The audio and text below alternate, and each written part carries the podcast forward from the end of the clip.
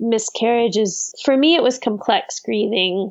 I mean, this baby, it's living and dying, and that it was all happening right in my body. I think women experience the body trauma of this really intensely. You know, it could be hard for even finding words for this. And I think that's partly because in times of deep grief, words are given to us. We have rituals. That's why we have funerals, you know, but there's no kind of cultural space that acknowledges that grief. And because we don't have that typically for women that walk through miscarriage, it can be a wordless experience. This modern world is of particular interest to women.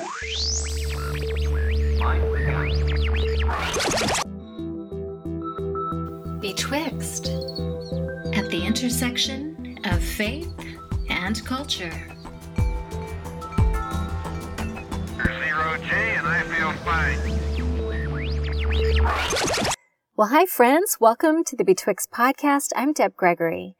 Today we're going to talk about something that is very feminine, but I want to implore male listeners to fully enter and listen well to this conversation.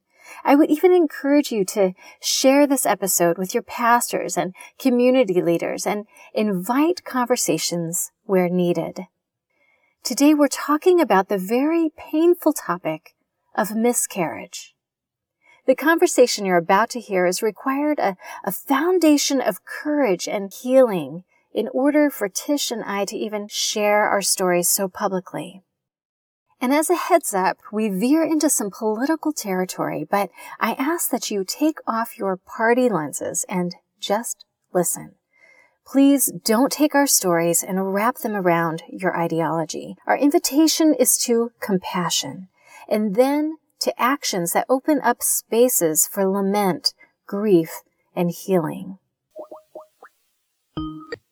Hi. Hi. How are you? I'm good. My guest is Tish Harrison Warren. Tish is an Anglican priest and the author of one of my favorite books, The Liturgy of the Ordinary. Since this episode was recorded, Christianity Today published an article that Tish wrote about her experience with miscarriage and grief. In it, she describes the church as an alternative political community, not primarily because of how we vote, but because of how we live together as a people. She went on to say that part of our political witness is to care for families who have lost unborn children, to practice together liturgies of mourning for those who were never born, and, if possible, to help us bury our dead. And so today, Tish shares her story along with some ideas of how we can put all of this into practice. Tish, I am so thrilled to have this conversation with you. It's been on my mind since the beginning of the podcast. For me, liminal space really hits home with my body as a woman. Yeah. And my own experience of infertility, fertility, loss, all of that is wrapped up in this kind of mysterious sacred space. I find it really difficult to know how to talk about it. So I'm really happy to sit with you, another woman who has experienced many of these same things, so that we can just open this up and have a great conversation about it. Yeah. So would you mind telling us a little bit about who you are, what you do, what you love? Oh, what I love. What a great question. Okay, so who I am, my name is Tish Harrison Warren. I grew up in Austin, Texas, and I'm an Anglican priest, but was in campus ministry for 8 years and worked with folks in poverty and folks who are struggling with addiction. Many years before that, my husband and I came here to be associate rectors at Church of the Ascension in Pittsburgh, Pennsylvania, and we job shared the position of associate rector. But just this month, in the last few weeks, I've transitioned to writer in residence. So I still preach there and work with young adults some, but it's just opened up time for writing to be really actually part of what I do for the church. That's amazing. Yeah, what a gift. It has been such a gift. So I'm a writer in residence now at Church of the Ascension, and I'm a mother of 2 little girls. And what I love, man, I really love hiking and being out in nature. I love tea. I have a bit of an obsession with tea. I love hanging out with my kids. I love guacamole. All the good stuff. But I really, really love words. I love reading. I love poetry. I love really beautifully written things. So I kind of feast on words. That's some things I love. That's beautiful. Oh, well, today I wanted to have this conversation with you about the topic of miscarriage. And it's a really difficult topic that I think is really thick with taboo. On one hand, it's something that we don't talk about publicly. A lot of times we don't even talk about it privately. And I was really struck by the way you opened up a blog post that you wrote about your own experience with miscarriage. You started off with a quote from the movie 6 Degrees of Separation. And the quote said, "How do we keep what happens to us? How do we fit it into life without turning it into an anecdote?" So how do we engage in this conversation about something that's so important, so sacred, something that so many women face and struggle with, this question of how do I even begin to talk about it? Yeah. So how do we hold space for that? Yeah, that's a great question. That piece that I wrote, which is called Holding Space, I wrote it because I was stuck. I felt stuck in the sense that I'm a writer, so there's a public ministry to that. And so I'm kind of known a little bit publicly. From the outside, someone looking at how my book was doing, it would look like kind of a glowing year professionally. Meanwhile, I was having a really, really personally terrible year.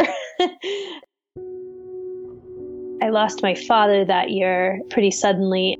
1 week before he died, we moved from Austin to Pittsburgh, and then he was back in Texas and passed away. So, wow, 1 week after you moved? Yeah. Oh, wow. So it was awful. And then had a miscarriage in late February. And then we found out we were pregnant again and had a really complicated, hard pregnancy where I was on medically restricted activity for about 6 weeks, and then we lost our second baby at 14 weeks. We lost a little boy. So I lost my home and my dad and two babies in that year, and it was hard. It was really, really hard, but I didn't write about it publicly. It felt disingenuous to just, be writing about evangelicals and Trump or something when all of this kind of private, personal pain was happening.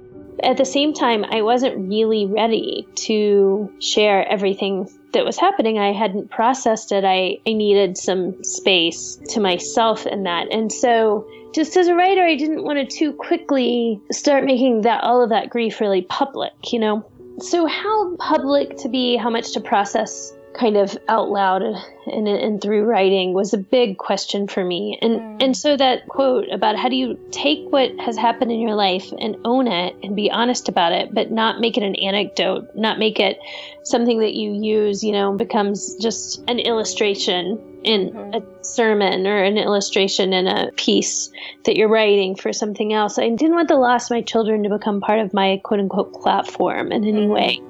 Because they're real people and they have dignity in their own right.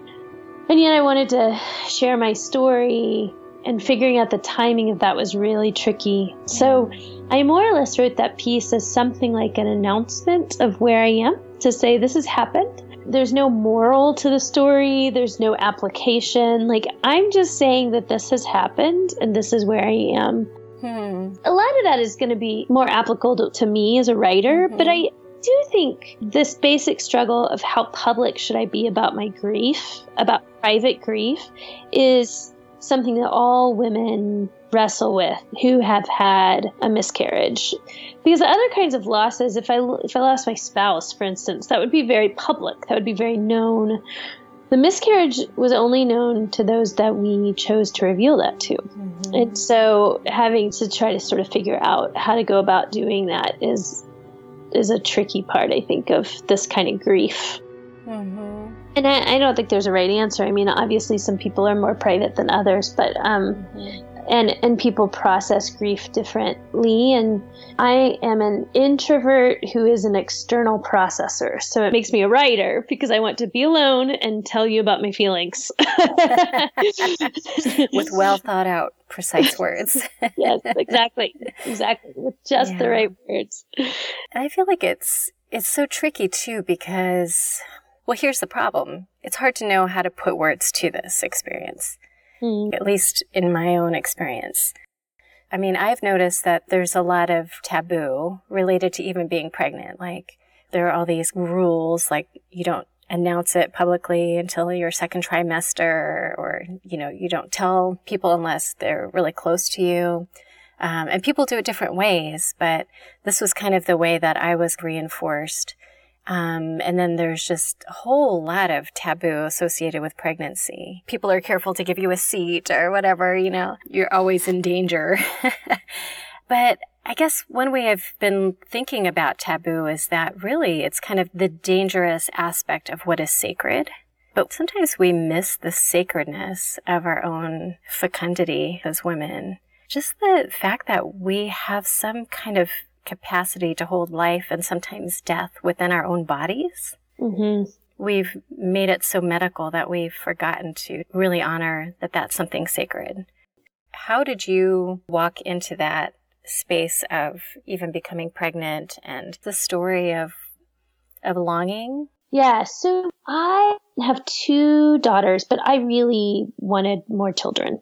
Even when we got married, we wanted a big family. My ideal was 4. I always wanted 4 kids. It felt like that was kind of the perfect number. But I never got pregnant very easily. Yeah, I don't know how much to share like publicly, but we've been married 14 years and we have not been on birth control for really the last 12, and we've had 2 kids. So with our first daughter, it took a couple years to get pregnant. And we never did the fertility route. Like I've never been to a fertility doctor. We did eventually get pregnant with her. And then my second daughter, we got pregnant pretty easily. 2 years later, got pregnant with her. And then after that, we haven't tried very hard. So with our first daughter, we did the whole like taking your temperature and charting and that whole thing to try to get pregnant. That's honestly such a pain in the neck and no fun for anyone that we hadn't done that since we had our second daughter. So the first miscarriage that I had in 2017, I found out the day after my father's funeral that I was pregnant. Oh, wow. I remember I was by myself because my husband and 2 kids were still back in Texas. So I was all alone in Pittsburgh, found out that I was pregnant. And all day long, I was like this emotional whirlwind of every possible emotion you can imagine. I was so excited to be pregnant. I had just taken a new job 2 weeks before. So I was like, oh, this is crazy and hard timing to tell my boss this. But I was so happy and I was so sad about my dad.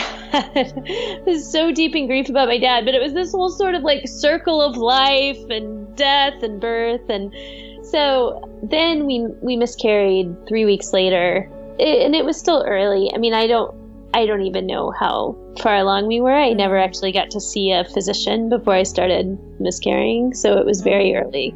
So when we got pregnant a month later, we were completely surprised because, again, as I said, like we are not the sort that get pregnant easily. And so we got pregnant a month later by surprise, and we're so happy. We're so happy.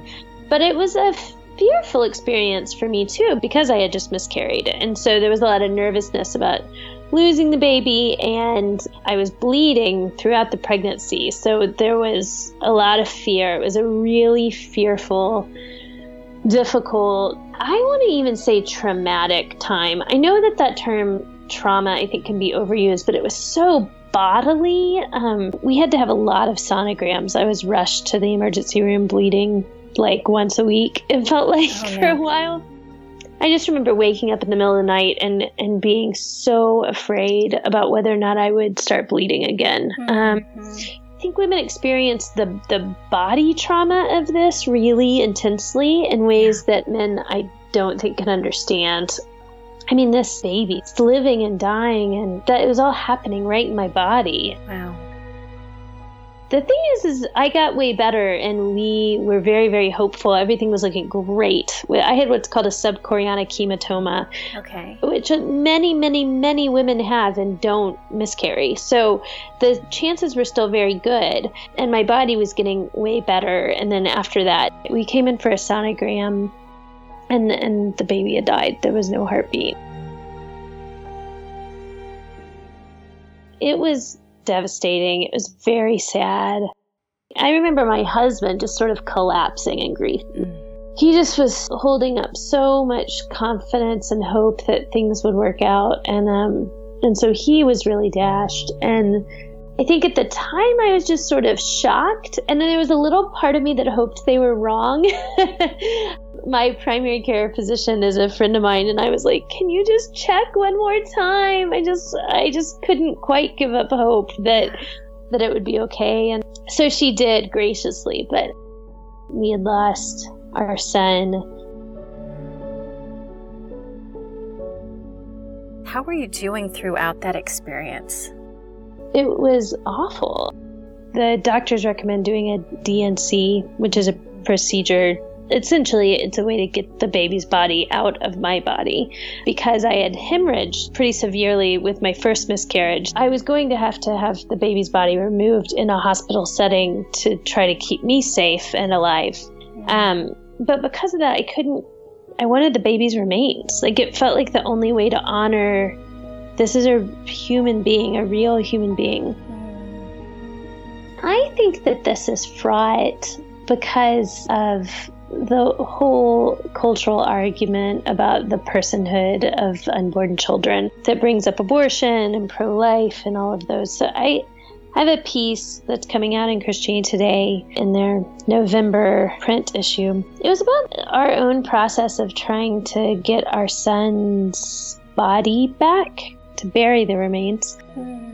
And I think when you were saying about getting sort of overly medicalized or overly abstracted, I mean, like, when somebody loses an actual baby, an actual child, or a stillbirth, and I'm not saying those are the same experiences, because they're not. Miscarriage, you experience differently than that. Nevertheless, it's so clear that there's a loss there. It's so clear that there's something to grieve. And I think with miscarriage, because our culture can be sort of divided about whether or not this is actually a human being even, or a person with dignity and rights, the unborn child is an actual person, it can throw you into this really kind of complex grieving where you're grieving the loss of a baby, but there's no kind of cultural space that acknowledges that grief. By the time we miscarried at 14 weeks, we'd probably had about a dozen sonograms. So I had seen the baby multiple times, and seen the baby growing. And so it was really important to my husband and I to try to honor this baby's actual body in some way, because we'd seen it so many times. But the hospital had no idea what to do with that. They didn't know how to. I asked, can we get the body back? And the doctor had no idea. He said, I've never been asked that before. So he didn't know even it. We got mired in this like bureaucratic system that had no idea. You know, if you have a loved one pass away, there's a protocol, right? They give you a social worker that gives you like a number for a funeral home. You know, there's a protocol here. And there just was no protocol. Nobody knew what to do. And the sort of the bigger issue there is, I think, miscarriages, for me, it was complex grieving. This was a real human being that we lost, and my kids knew about their sibling that was in my tummy, and so it was real, especially for my oldest child, who's 8 now. She was 7 at the time, but it was a huge grief for her, a huge loss. She really wanted a sibling. So walking through that is hard, and you were saying, you know, it could be hard for even finding words for this. And I think that's partly because in times of deep grief, words are given to us. We're too broken to be able to process this on our own. So we have rituals. That's why we have funerals. You know, people hand you words and say, pray these prayers, sing these songs. Let me tell you the gospel. Let me give you hope. We almost need words from our community because we're too deep in grief to process this ourselves. And because we don't have that typically for women that walk through miscarriage, it can be a wordless experience, right? Wow.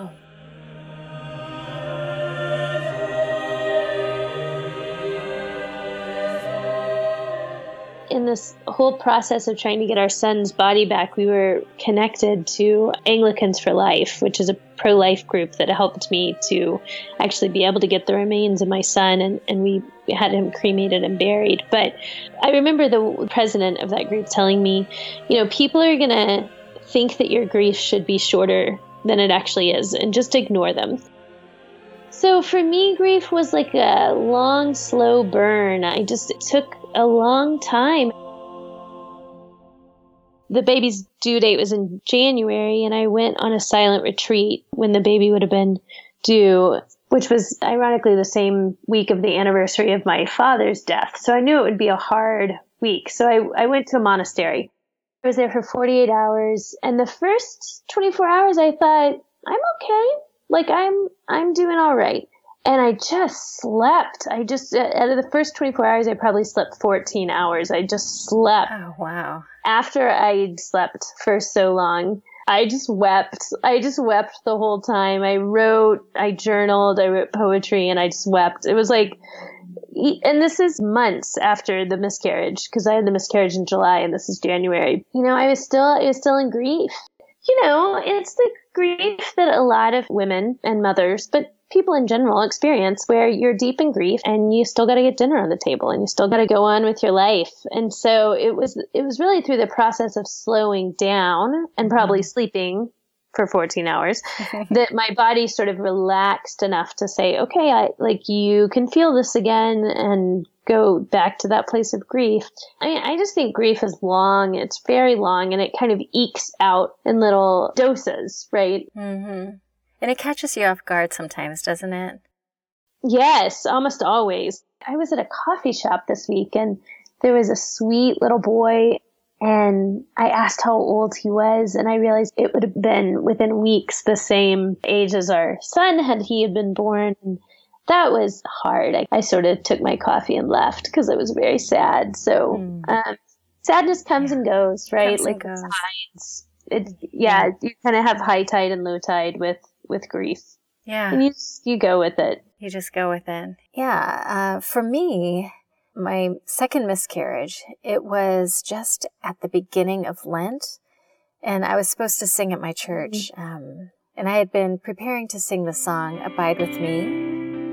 There's a verse that I was supposed to sing as a solo that said, Where is thy sting, death? Where is thy sting, death? Where grave thy victor? So I had been rehearsing that verse all week, and then I miscarried, so I didn't go to the service. Abide with me. I mean, no one would know that, but as soon as that song comes on, that's always going to be a trigger for me of grief. Oh, yeah. Right? Oh, that totally makes sense, yeah. I don't think it will ever go away. I'll never stop feeling that as a trigger to remind me of that loss. We had a lot of infertility problems, and I was older when I had my children. So, but the following Easter, I found out that I was pregnant again. Oh my gosh, that's liturgically amazing. I mean, just that Ash Wednesday is the day we remember death, and Easter's new life. That's yeah. And I got to sing at that service instead, and that was really beautiful. What an incredible story! That's an amazing story. Yeah. You know, we all have the stories. Can we talk about topic of liminality? Yeah. What does liminality mean to you? What do you think of? Like, what does that draw out for you? I mean, liminality implies so much, right? It's the in-between. So the already and the not yet. Mm. Pregnancy itself is such a beautiful picture of liminality, right? Because you're a mother. I mean, I spent 14 weeks with this little human in me. I talked to him and prayed for him and dreamed about him. And, you know, he was there when I woke up and there when I went to sleep. Like, your baby's kind of always there because he or she is in your body. So, and yet don't experience the fullness of motherhood, because that comes from knowing an actual human being who you can see and hold and know what their likes and dislikes are in the world. And so it's this in-between space with motherhood. It's this in-between space. Every time that I'm near a human being born, it feels like, man, we are like right on the cusp of life and death. Like, this is a dangerous moment, but it's a moment of life. And so there is this deep in-between. And then the loss of babies is like absolutely about the already and not yet. We have this loss, but I hope for the resurrection of my children. All four of my children, my two babies I lost and my other babies. So it's this holding on and letting go, the liminal space in that, life and death. It's this desperate desire to protect, but at the end of the day, inability to protect. And it's the already not yet of sort of knowing that God loves your children more than you do, knowing God will care for your children, but having to also watch their suffering and watch their death and hope for the resurrection. There's all kinds of liminality that mother's up, I think. Yeah. Why is it important for us to hold space for these liminal moments, especially the ones that, I mean, I think it's important to hold space for all the liminal moments, even the ones that bring joy, but particularly as we're talking today about miscarriage, holding space for the grief in that. Why is that so important? Well, that's an interesting question. I mean, part of the reason is because these are real lives with dignity. And so just like holding space for the loss of any loved one is important. Part of the way we honor that this human being had dignity and worth and value and they mattered to us is to grieve them. I mean, even through the loss of my father, I've learned that grief is complex and messy. Relationships are complex, but I think part of why we grieve is because we love. And so we honor our loved ones through our feelings of grief and loss. We miss them. With miscarriage, it's interesting because you're missing what wasn't, right? You're missing a dream, but you're nostalgic for what would have been. Grief is a funny thing. I like the way you wrote about it as sand. It kind of gets everywhere, right? Yeah, sand after a beach trip. When I come back, I just feel like for weeks, I'm just finding sand in random places. I'll be about my average day, very far from the ocean, and then I'll open up a book and there's this little monument, right, to the sea to remember, a few weeks ago we were at the ocean. And it felt like that with the grief. It just felt like in the middle of the day, all of a sudden, I'd find a note that my daughter had written to the baby, and then there it is. It's just sort of, I'm going about my day and then kind of blindsided by the memory of this. And with our first miscarriage, very few people knew about it. We didn't tell our daughters because it was so early. But our second miscarriage, it was later, and so more people knew. But also, I had to go to the emergency room. Often, it felt like these emergencies would occur on Saturday night or Sunday morning. So I'm a priest. I preach. I had to miss several services because I would start hemorrhaging. I'd start bleeding. And so I would have to go to the hospital. Because I missed services, we sort of just had to tell people what was up. And because, you know, Mom was in the hospital for a day, my kids wanted to know what was going on. So we also wanted to get our community praying. So we told people really early. And for me, that was good. It was good that the second time I was walking through the miscarriage really with community, knowing what was happening. I know that that's not the case for everyone. Some people prefer to grieve in private, but for me, it was a blessing that people knew. And people were kind of walking with our whole family through that. But I also think grief is a very normal and natural experience that all of us have when we encounter a real and important loss. And so if we don't make space for that, I think, well, the word my husband and I use is that it will come out sideways, that if we don't address this, if we don't do the work of grief, if we don't make space to kind of process this with God and our community. It's not that you get to skip grief. It's just that you, in some ways, will be malformed and misshapen by trying to avoid the pain of it. And I do feel like when we suffer a deep loss, like a miscarriage, it is a long, slow pain. It's a chronic pain. I mean, this is a loss I'll carry for the rest of my life. It's not going away. And so I have to learn to really lean into that and to live into that, or it will actually make it harder to heal. I think it'll distort my walk, my gait, if I don't learn to kind of lean into the pain and live into the pain. So I think Americans are terrible at grief and at really embracing grief. I think we go very, very quickly to outrage or to numbing out, to distracting ourselves from grief. I really think almost in the DNA of America, there's this kind of move forward, don't think about it, don't feel it. And I think it makes us deeply distorted people. I think that's true, but what do we do? We grieve. That's what we do. But how? No one has taught us. Well, teach us. I mean, what are... That'll be my second book. Yes. How to grieve well. One of the things that you're doing has really caught my attention, of making space within the church to process the grief. Can you talk a little bit about that? Like, how do you think about this as a priest and make space for that? Yeah, that's great.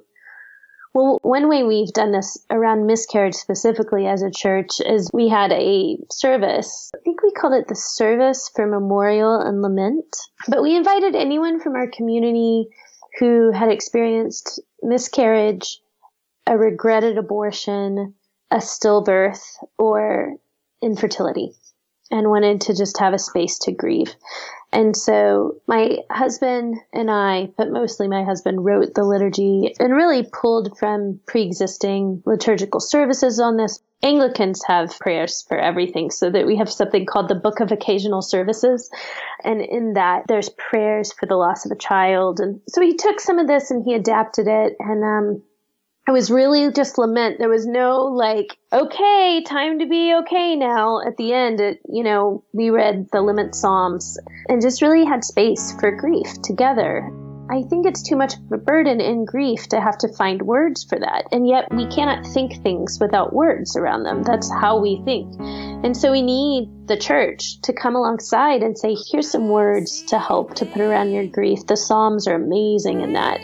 And so we had a liturgy around that. I preached around that. And it was a powerful service. It was a very important service. But we also do try to make space for grief, even through things like funerals, and burial is part of this.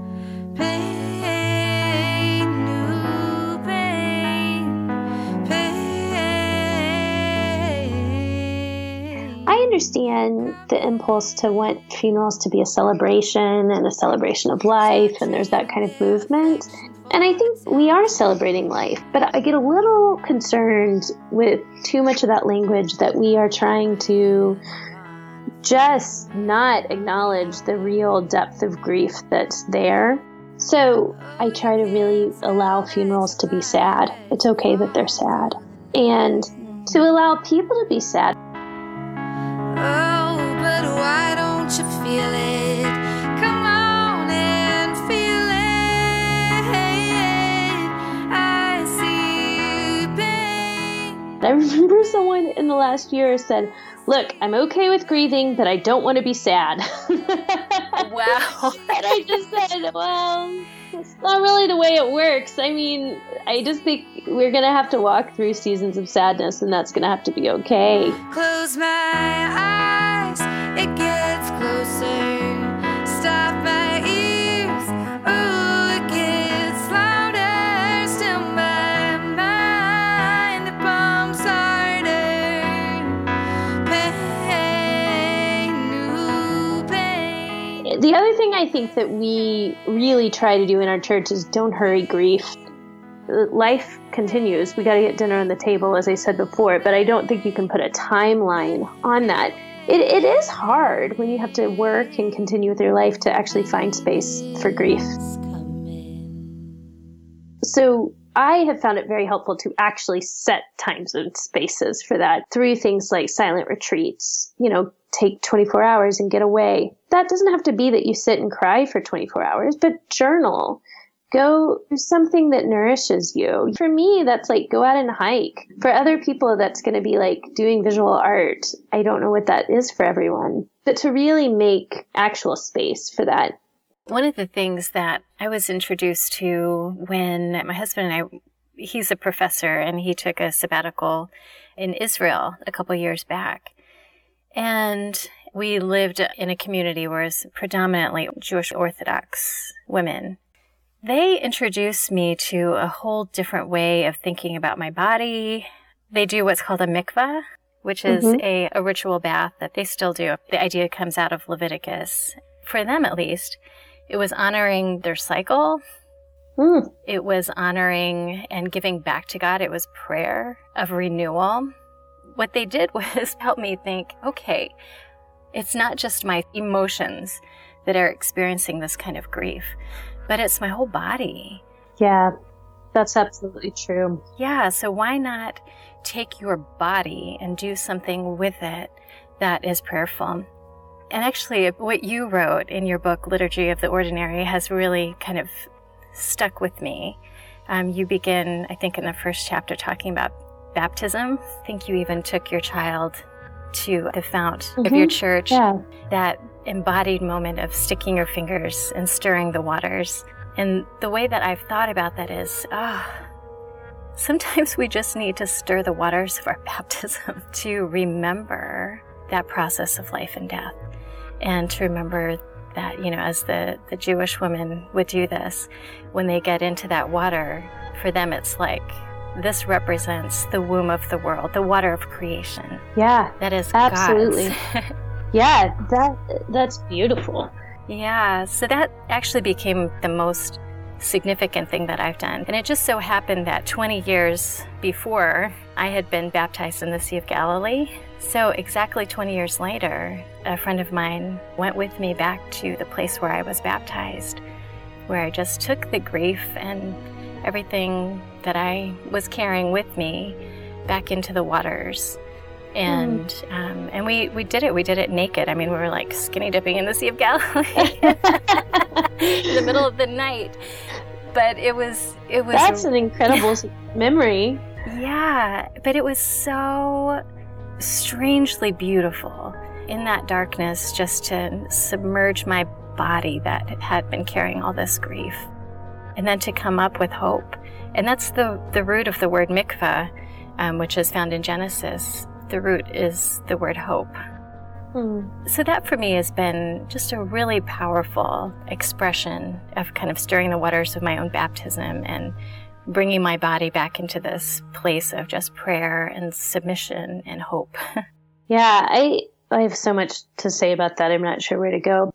That's a beautiful story. And I really think that all miscarriages are really the body trauma. So your body remembers it. So for me, I have been to a counselor and had to do some real work around body trauma specifically, because I do think your body is a place of life and it becomes a grave, right? It becomes a place where someone you love has died. And that is traumatic. And the experience of having to lose a baby and all the bleeding and difficulty and pain even. Nobody warned you about the pain. Nobody told me my first miscarriage that it feels like you're having contractions, that there's a lot of trauma around that. And so I think it's very appropriate to have healing prayer over your body, to do body work, I mean, to pray with your body as part of that. Side note, this is a good argument for female priests because it allows me to go into spaces with women that would be totally inappropriate for men and pray for them and pray for their body. Yeah, the baptism piece I haven't thought about, but that's an interesting... So this is going to make if there's any male listeners, they're about to get uncomfortable, but this is true. And this is church history that they have found really early baptismal fonts from the first 4 centuries of the church that are Ionic. Do you know, shaped like a vagina, look vaginal, wow. Intentionally because it was these baptismal fonts are calling out new birth. And so wow. These fonts are supposed to make you think of an actual birth, right? And so baptismal fonts being Yannick, it's like deeply in the Christian tradition and massively feminist and like totally shocking at the same time. But I know I've read early church fathers who talk about the baptism font as a womb. Yeah. And right? So it's really supposed to remind you of that, especially the last church I went to, South Austin, this church plant we were part of. There was this sort of unspoken rule that on baptism Sundays, everyone there gets wet. What's it called? An aspergus, something like that. The thing that priests in liturgical service, they dip into the baptismal water and they fling it. Part of the reason I don't know the name is we jokingly call it the Holy Super Soaker, because you fling it and you'll see Catholic priests do this, Anglican priests do this, and they'll bless the audience. And some will say, remember your baptism. And so that you actually get sprinkled with the water that you have just baptized new members of your congregation with. And so it reminded me of a little bit of what you're saying. When I said Americans are terrible at grief, I think Jewish folks have really beautiful rituals around grief. Lauren Winner wrote a book called Mudhouse Sabbath about things that Christians can learn from the Jewish community. And she has a chapter on grief that's my favorite chapter in that book. Okay. And it would be worth, anyone listening who's interested, it would be worth getting Mudhouse Sabbath and reading the chapter on grief, because the kind of rituals that community has around grief so honors and makes space for grief in the way that you're talking about. And it's, I think, something that we as Christians, it can absolutely draw on as we form kind of our own traditions and liturgies around grief.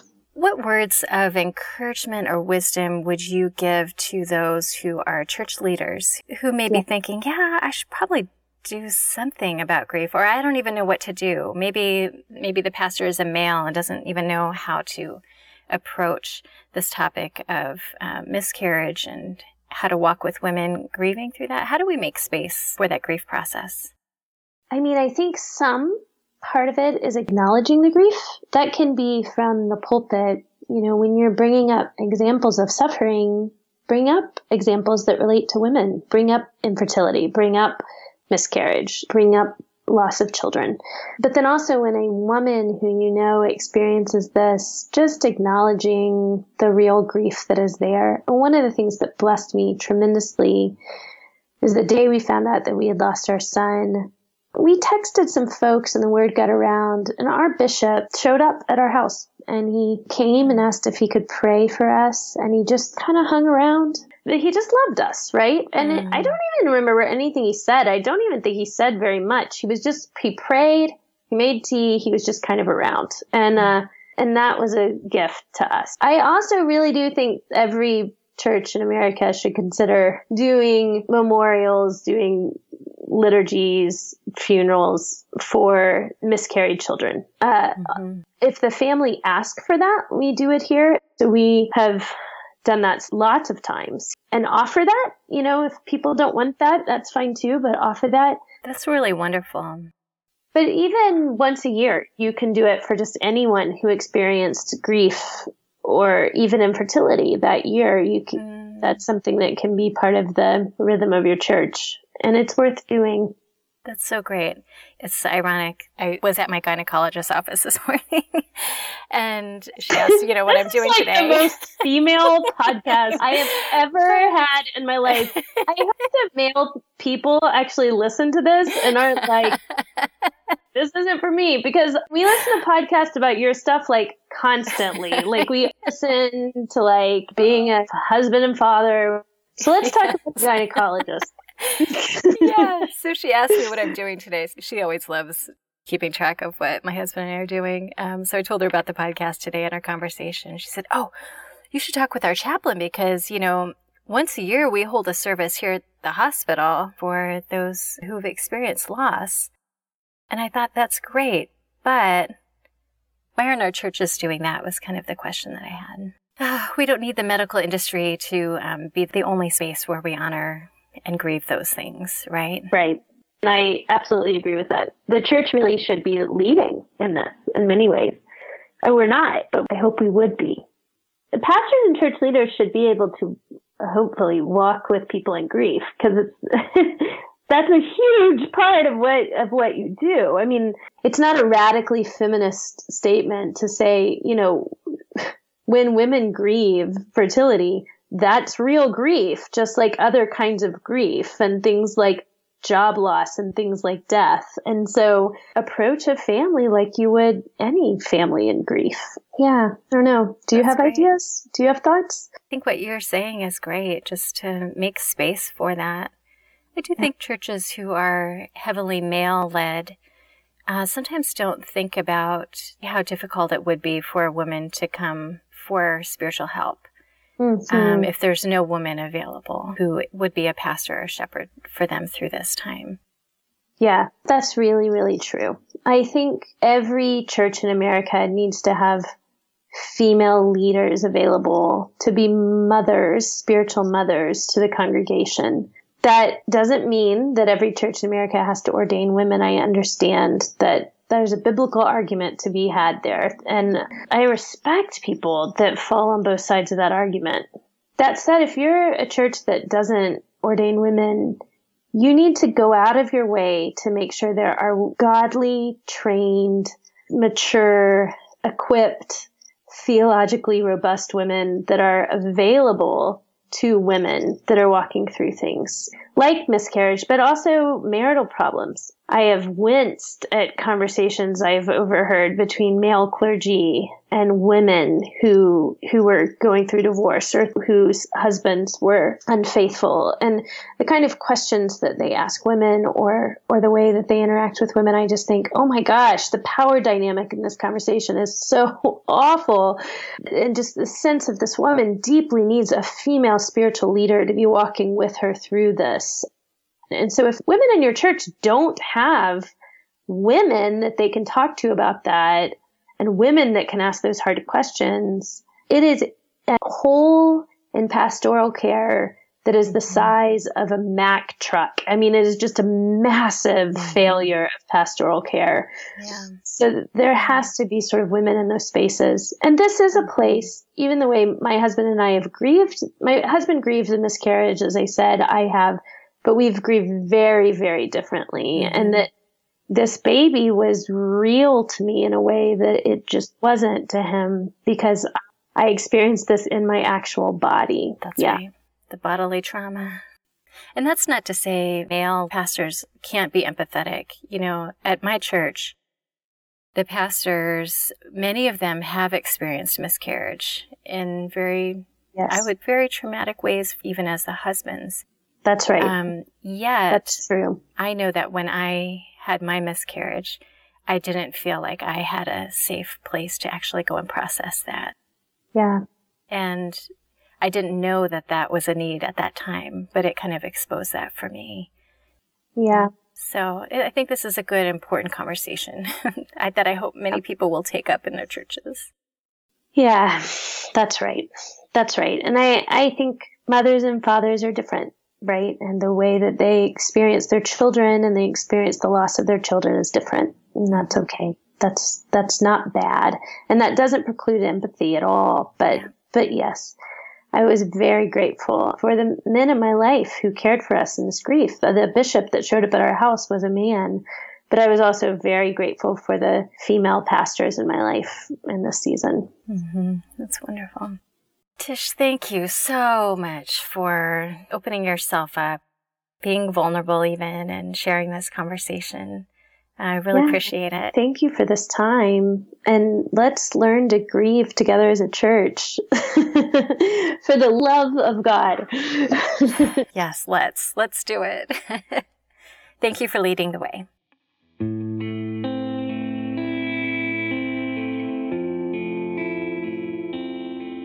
As I worked on this episode, it stirred up some memories and some grief in a way that I wasn't quite expecting, and maybe it has for you too. Until I shared my story with Tish, I hadn't realized how much the song Abide With Me had anchored me to both pain and hope. Quite honestly, the song and the memory of death still stings. But I decided to take a risk and to heed Tish's call to walk through the grief together with those in my church community. And so I started with the words that have been given to me, lyrics written by Henry Light in 1847, and I mixed them with a beautiful musical arrangement that Indelible Grace so graciously let me borrow. And then my dear friend Joelle Hostetler, she came alongside me to play the keys and to sing with me.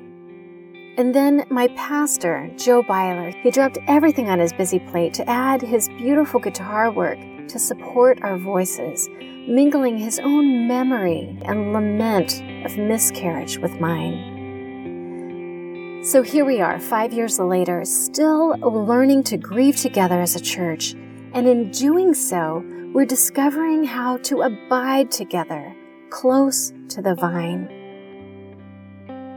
So to close out this episode, we give you this song as a prayer. In life and death, Lord, abide with us.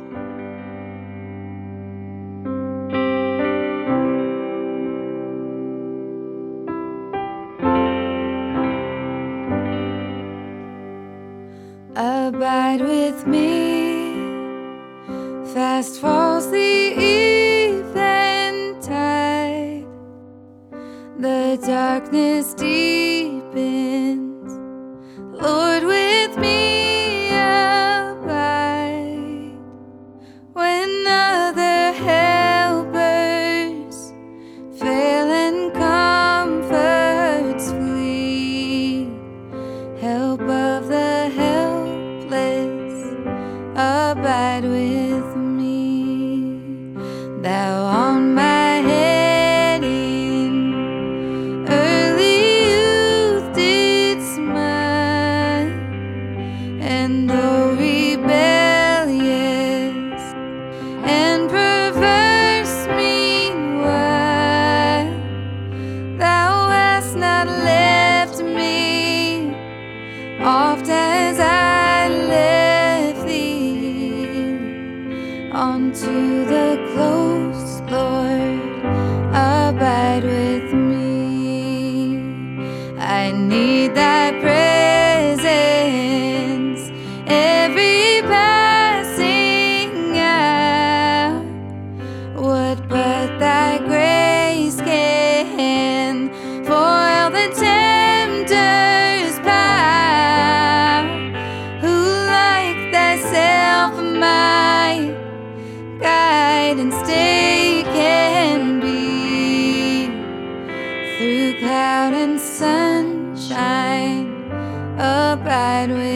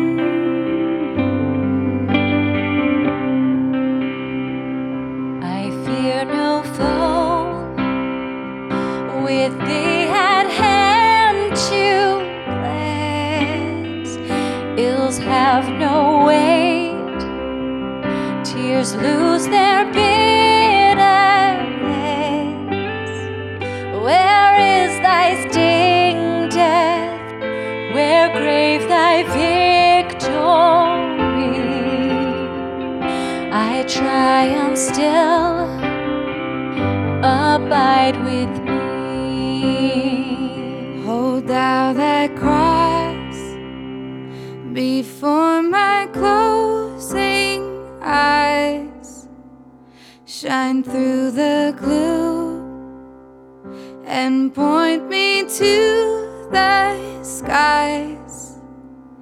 Heaven's morning breaks and earth's faint shadows flee.